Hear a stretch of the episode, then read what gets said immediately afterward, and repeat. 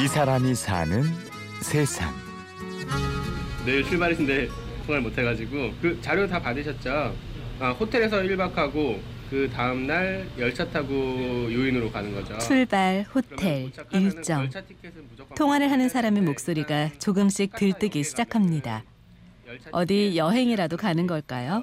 하카타랑 텐진이랑 그 캐널시티 정도만 다녀오셔도 시간이 전화로 일정과 교통편을 친절하게 설명해 주는 이 사람, 정태관 씨입니다. 태관 씨는 대학을 졸업하고 여행사에서 일을 시작했습니다. 상담과 예약부터 시작해서 일본 지역을 담당하며 일본식 전통 숙소인 료칸 여행 상품을 개발하기도 했는데요. 그러다 회사를 그만두고 호주로 떠났습니다.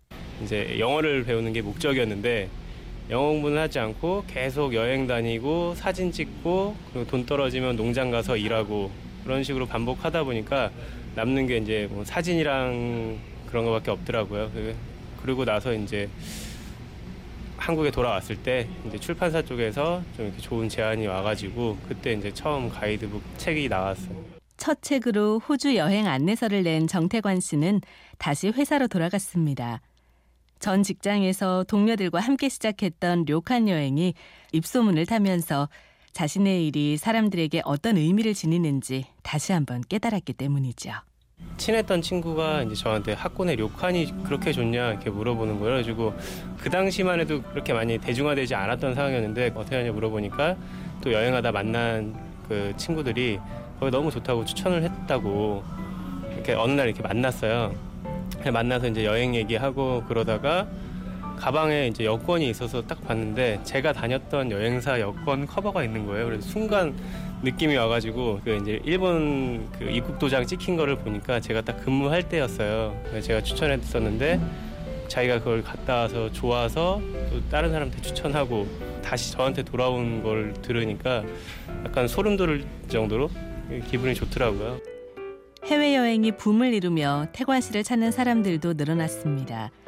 고등학생 때부터 일본어를 공부했고 일본 곳곳을 여행하면서 쌓은 경험 덕택에 세 권의 일본 여행 안내서의 공저자로 이름을 올렸습니다. 회사 일이 이제 일본 팀이다 보니까 일본을 당연히 자, 자주 가게 됐고 일본 여행을 갈 기회도 많고 그리고 개인적인 관심도 많기 때문에 뭐 야- 여러 번 다니 다니던 게 일단 또 책을 쓰기 시작하면서부터는 뭐 가족 여행을 가더라도 그 가족들 방에서 자고 있을 때 혼자 나와가지고 음식점 가서 밥 먹고 사진 찍고 그렇게 조금 조금씩 자료를 모으고 있는 것 같아요.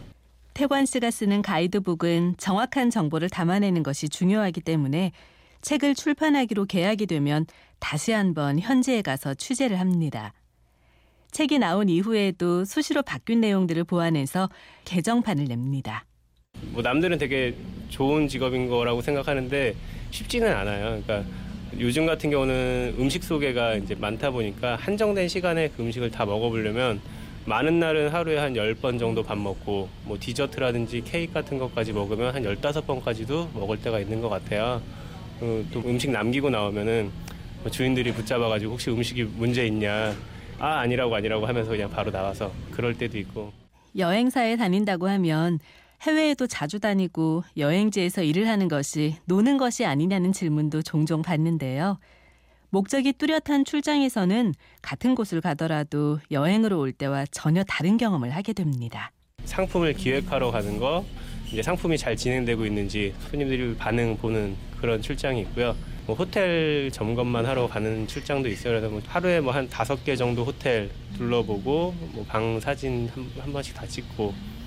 그러니까 호텔을 보러 가가지고 중간 중간 관광지를 지나가는 출장도 있어요. 그러니까 여행사 직원이 출장 가면 노는 게 아니라 다 이제 공부를 하러 가는 거죠.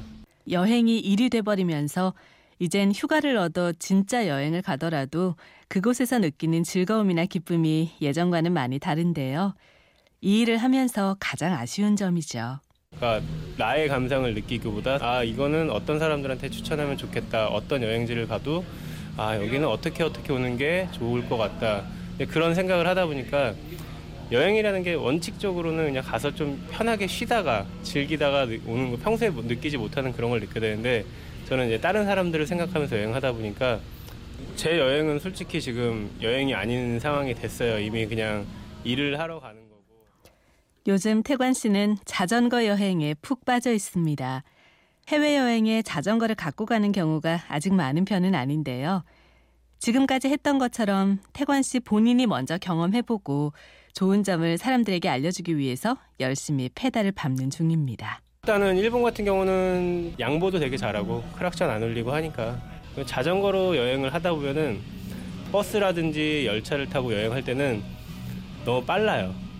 그리고 걷는 건 너무 느리고 딱 여행을 할 때 적당히 풍경도 보고 그리고 뭐 주차할 걱정 그냥 바로 세워서 뭐 구경할 수도 있고 해서 되게 여행하는 느낌이 자전거 여행은 좀 다른 느낌으로 다가오더라고요. 그래서 출발, 공항, 여정 같은 단어가 태관 씨에게는 이미 일상의 한 부분입니다.